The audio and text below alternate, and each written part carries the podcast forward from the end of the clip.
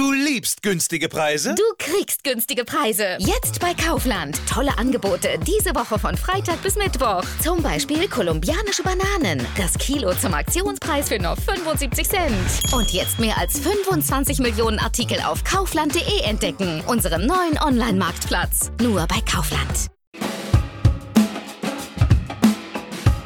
Die Frage, die jetzt immer drängender wird, ist, wie kann man die Lernlücken wieder aufholen? Bleibt der Lernstoff von Schülern gerade auf der Strecke? Entstehen im Distanzunterricht gerade Corona-Lernlücken? Die Grünen machen jetzt einen Vorschlag, der Abhilfe schaffen soll. Kernidee, Pauken in den Ferien. Was es damit auf sich hat, hört ihr im Aufwacher am 28. Januar. Ich bin Anja Wölker. Los geht's. Rheinische Post Aufwacher. News aus NRW und dem Rest der Welt. Möchtet ihr unsere Arbeit und diesen Podcast unterstützen, dann gibt es zwei Möglichkeiten. Hinterlasst uns gerne eine Sternchenbewertung bei Apple Podcast oder ihr schließt gleich ein RP Plus Abo ab. Darüber würden wir uns riesig freuen. Und an dieser Stelle ein großes Danke von uns für eure Treue kein Tag, an dem es keine Probleme beim Distanzunterricht per Videokonferenz gab. Davon hat uns eine Schülerin aus Bonn berichtet. Sie ist eine von tausenden Schülern in ganz NRW, die alle aktuell von zu Hause lernen müssen. Mal klappt das mit mehr, mal mit weniger Problemen. Unsere Chefkorrespondentin für Landespolitik, Kirsten Mieldiger, ist jetzt hier im Aufwacher-Podcast. Guten Morgen. Ja, guten Morgen, Anja. Die Grünen haben jetzt offenbar einen Vorschlag, wie diesen Schülern geholfen werden kann, richtig? Ja, gestern hat die Schulministerin ja gesagt, dass noch weitere Wochen im Lockdown bevorstehen. Und die Frage, die jetzt immer drängender wird, ist, äh, wie kann man die Lernlücken wieder aufholen? Denn wie du schon gesagt hast, ist ja der Distanzunterricht von unterschiedlicher Qualität. Und bei manchen läuft es ganz gut und in manchen Schulen läuft es gar nicht gut. Und da sagen die Grünen, jetzt muss man wirklich aktiv werden und muss diesen Schülern helfen vor allem den Schülern, die eben von zu Hause dann weniger Unterstützung bekommen. Und da haben Sie eben ganz interessante Ideen. Sie sagen, wir müssen diesen Schülern das Angebot machen, in allen Schulferien eine Art Summer School, also Feriennachhilfe zu bekommen und in Anspruch zu nehmen, damit sie diese Lücken aufholen können so ein Ferienprogramm. Daran würden die Schüler teilnehmen und auf der anderen Seite, wer würde das denn machen? Wer würde das stemmen? Ja, das müssten die Schulen organisieren, zusammen mit den Ganztagsbetreuungen in der Regel. Und es wäre gut, wenn sich Lehrer freiwillig zur Verfügung stellen würden. Das könnten beispielsweise, es gibt ja auch eine ganze Reihe Lehrer, die angestellt sind und deren Verträge auch dann leider oft kurz vor den Ferien enden. Die könnten sich da einsetzen oder Lehramtsstudierende, die vielleicht auch gerade jetzt in dieser Corona-Zeit keinen Job haben und froh sind, wenn sie sich etwas dazu verdienen können und unter Umständen auch das pädagogische Personal, das ja sonst noch in den Schulen ist, Sozialarbeiter, Psychologen und eben die Ganztagsbetreuungskräfte. Wie würde sowas denn inhaltlich aussehen? Wie könnte man festlegen, was dann in diesem Ferienunterricht tatsächlich unterrichtet werden würde? Ja, da ist eine ganz, ganz enge Abstimmung notwendig zwischen den jeweiligen Lehrern, die diese Kinder unterrichten und dann dieser Nachhilfe, die erteilt wird. Das ist schon ganz wichtig. Aber die Grünen sagen auch, das soll auch ein bisschen Spaß machen. Also wir können auch kaum die Schüler dazu bewegen, dieses Angebot anzunehmen, wenn es nicht auch ein bisschen andere Dinge da gibt, die geboten werden. Es sind ja schließlich Ferien. Also sollen auch Freizeitaktivitäten möglich sein. Die Rede ist von Theater oder Kunst oder Sport und diese Dinge sollen sich gegenseitig ergänzen es ist gerade so angeklungen. Also wenn ich an meine Schulzeit denke, gerade so fünfte, sechste Klasse, da muss ich sagen, ich als Schülerin hätte da gar keinen Bock drauf, in den Ferien irgendwas zu machen, schultechnisch, also zu lernen. Müssen die Schüler verpflichtet werden zu so einem Programm oder beruht das tatsächlich auf Freiwilligkeit? Ja, das ist ein wirklich berechtigter Einwand. Da haben sich die Grünen auch Gedanken drüber gemacht. Und man hat ja auch so seine Erfahrungswerte, dass dann am Anfang die Euphorie groß ist und dann aber nachlässt und diese Programme dann nicht mehr so konsequent in Anspruch genommen werden, wie es sein müsste.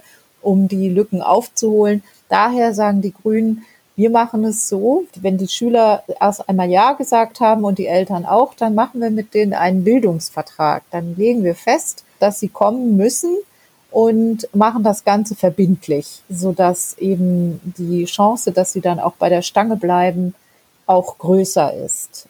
Aber nun sind die Grünen ja in der Opposition und das ist ein Vorschlag, der, man weiß es nicht, aber höchstwahrscheinlich von den Regierungsfraktionen der CDU und FDP nicht unbedingt so durchgewunken wird zumal die Schulministerin ein eigenes Programm aufgelegt hat. Es wäre nämlich direkt auch meine Frage gewesen, wie groß stehen denn die Chancen, dass es umgesetzt wird, weil du sagtest, es ist nur ein Vorschlag. Es, manchmal ist es ja so, dass bestimmte Teile eines solchen Vorschlags dann aufgegriffen werden. Bisher muss die Schulministerin schon zugeben, dass ihr eigenes Programm nicht besonders erfolgreich ist. Sie hatte 2020 einen solchen Vorstoß gemacht, auch wirklich viel Geld in die Hand genommen, 75 Millionen Euro und damit auch eine solche Feriennachhilfe ermöglicht. Pech oder ein Problem war, dass das Programm viel zu spät kam, kurz vor den Sommerferien und die ganzen Schulen dann ihre Schließungszeiten festgelegt hatten, äh, mit der Übermittagsbetreuung besprochen hatten, wann da die Kräfte in den Urlaub gehen und so weiter. Also das ließ sich dann nicht mehr so umdrehen, dass wirklich viele Schüler dieses Programm in Anspruch nehmen konnten. Dann hat man nachgebessert, dann hat das Schulministerium dieses Nachhilfeprogramm auf die Wochenenden ausgeweitet und auf die Nachmittage. Und dann Mitte Dezember haben es aber bisher nur 15.000 Schüler in Nordrhein-Westfalen in Anspruch genommen. Wenn man das vergleicht mit 2,5 Millionen Schüler, die dieses Land hat, dann ist das ja wirklich ein verschwindend geringer Anteil. In Zahlen bedeutet das, von diesen 75 Millionen sind erst knapp drei Millionen abgerufen worden. Jetzt steht dieser Vorschlag also im Raum. Gibt es einen Termin, wo über diesen Vorschlag nochmal genauer diskutiert und dann auch entschieden wird? Ja, die Grünen werden den Vorschlag einbringen in den Landtag. Dann wird darüber diskutiert und manches schaut sich dann die Landesregierung auch ab, ohne dass es groß zum Thema gemacht wird. Taucht es dann in späteren Gesetzesentwürfen auf, dann äh, weiß man, die einen verneinen dann, dass es nicht auf ihrem eigenen Mist gewachsen ist sozusagen und die anderen behaupten dann aber, das war unser Vorschlag. Also Ideen einzubringen im, im politischen Prozess ist immer von großer Bedeutung, gerade ja auch in diesen Pandemiezeiten. Ja, eine andere Möglichkeit, die auch immer wieder diskutiert wurde, ist die des Sitzenbleibens. Konkret, dass Kinder und Jugendliche freiwillig ein Schuljahr wiederholen können, ohne dass ihnen das als Sitzenbleiben angerechnet wird. Wo steht NRW da diesbezüglich? Diese Möglichkeit gibt es jetzt schon. Also wer das möchte, kann schon heute sagen, ich gehe freiwillig ein Jahr zurück. Das Problem ist nur, dass es eben dann doch bisher als Sitzenbleiben gilt. Und gerade in der Oberstufe gibt es ja eine Höchstverweildauer. Und auf diese Höchstverweildauer wird das Sitzenbleiben, auch wenn es freiwillig war, dann angerechnet. Darüber ist noch nicht das letzte Wort gesprochen. Es kann sein, dass äh, wie im letzten Jahr das Sitzenbleiben erneut ausgesetzt wird. Das heißt, dass man also in diesem Jahr einfach nicht sitzen bleiben kann. Das will die Schulministerin aber jetzt in den nächsten Tagen mit den Bildungsverbänden, also mit Lehrern, Eltern, Schulleiterverbänden, Schülervertretungen, will sie das noch besprechen. Die andere Seite ist ja nämlich, äh, wenn, wenn heute schon gesagt wird, in diesem Schuljahr kann niemand sitzen bleiben, könnte das ja auch nicht immer gut sein für die Motivation der Schüler. Das heißt, wenn ich zusammenfassen kann, die Idee einer sogenannten Summer School wird jetzt im Landtag diskutiert, dann kann darüber entschieden werden und dann müssen wir sehen, was am Ende bei rumkommt. Was davon ja dann einfließt in künftige Feriennachhilfeprogramme. Also wie, wie die dann ausgestaltet sein werden. Also ein bisschen Luft nach oben ist da ja noch. Alles klar, dann ganz herzlichen Dank, Kirsten, für die Infos. Gerne, Anja. Es ist mitten in der Nacht, auf den Straßen ist niemand unterwegs, der Himmel ist fast schwarz und dann macht es Boom. Geldautomatensprengungen, die gibt es in NRW immer wieder. Drei mutmaßliche Täter wurden geschnappt und stehen jetzt vom Landgericht in Köln. Meine Kollegin Claudia Hauser verfolgt von uns den Prozess. Claudia, was wird den Angeklagten denn alles vorgeworfen? Hallo Anja. Also den Angeklagten wird vorgeworfen, es sind drei Männer, das Herbeiführen von Sprengstoffexplosionen in mehreren Fällen. Also es geht um acht Fälle und es wird ihnen versuchter schwerer Diebstahl vorgeworfen. Also sie sollen in einem Zeitraum von einem halben Jahr bis Mai 2020 in unterschiedlicher Beteiligung Geldautomaten im Rheinland und auch in Franken ausgekundschaftet haben und dann eben in bis zu acht Fällen äh, auch daran beteiligt gewesen sein, die Automaten in die Luft zu sprengen. Sie sind am Ende aber nicht zu einer Beute gekommen. Also es kam nicht dazu, dass sie an die Geldkassetten rankamen. Das heißt, achtmal in die Luft gesprengt und dann leider mit 0 Euro rausgegangen. Ja, so sieht's aus. Und ein Schaden aber verursacht, also ein Sachschaden von rund 85.000 Euro. Man muss ja sagen, einige solcher Geldautomatensprengungen sind echt gefährlich. Ich nehme mal an, vielleicht auch welche von diesen acht Taten. Zum Beispiel, wenn Sprengstoff eingesetzt wird. Teilweise muss dann erstmal geschaut werden, ob so ein beschädigtes Haus nicht vielleicht sogar einsturzgefährdet ist. Was sagen denn die Angeklagten zu ihrem Motiv? Also was steckt hinter diesen zum Teil sehr gefährlichen Taten?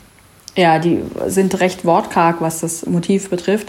Also einer hat erzählt, dass er Schulden hatte und dass er irgendwann wusste, dass er die nicht auf legalem Weg wieder los wird.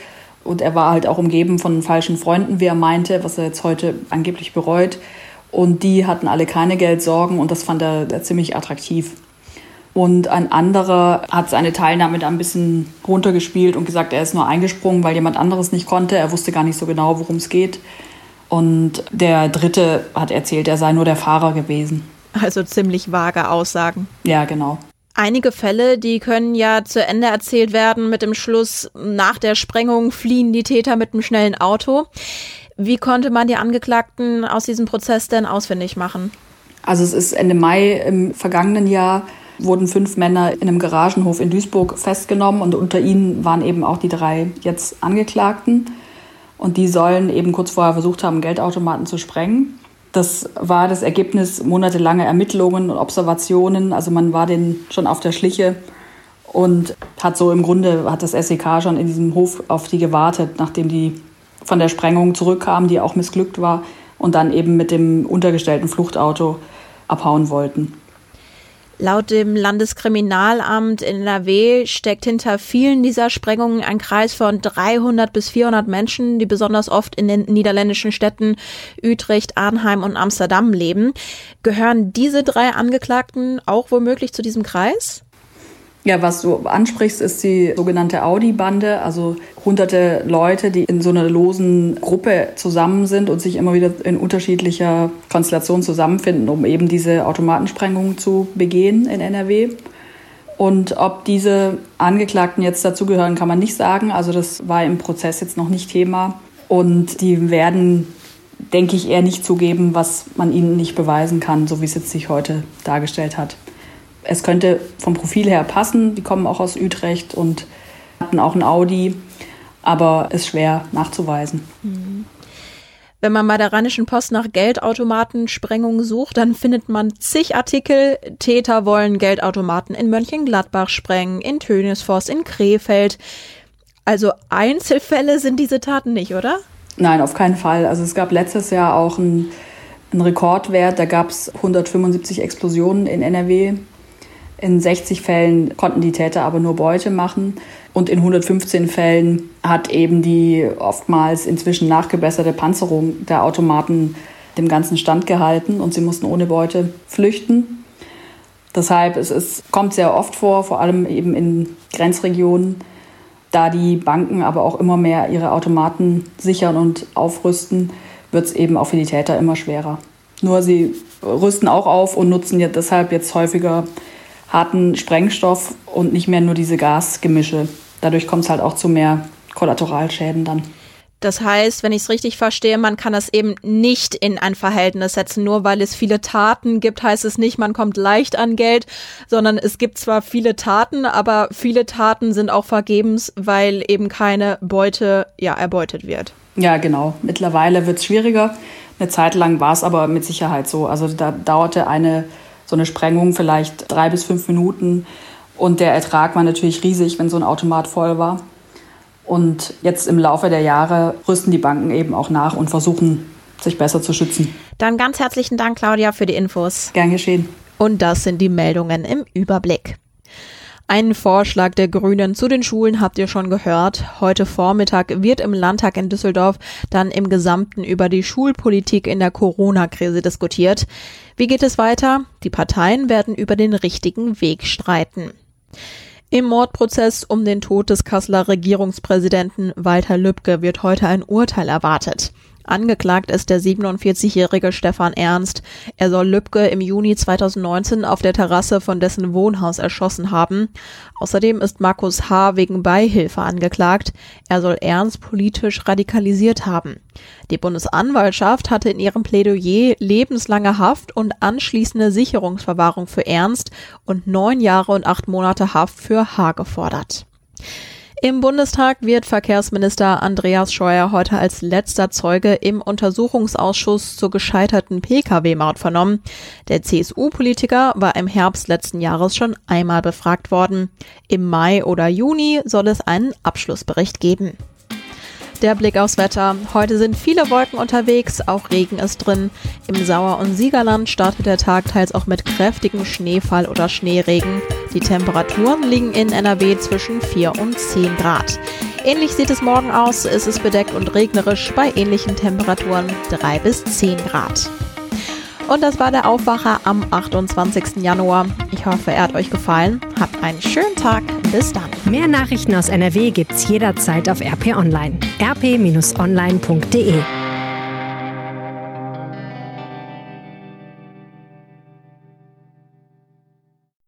Du liebst günstige Preise? Du kriegst günstige Preise. Jetzt bei Kaufland. Tolle Angebote diese Woche von Freitag bis Mittwoch. Zum Beispiel kolumbianische Bananen. Das Kilo zum Aktionspreis für nur 75 Cent. Und jetzt mehr als 25 Millionen Artikel auf kaufland.de entdecken. Unserem neuen Online-Marktplatz. Nur bei Kaufland.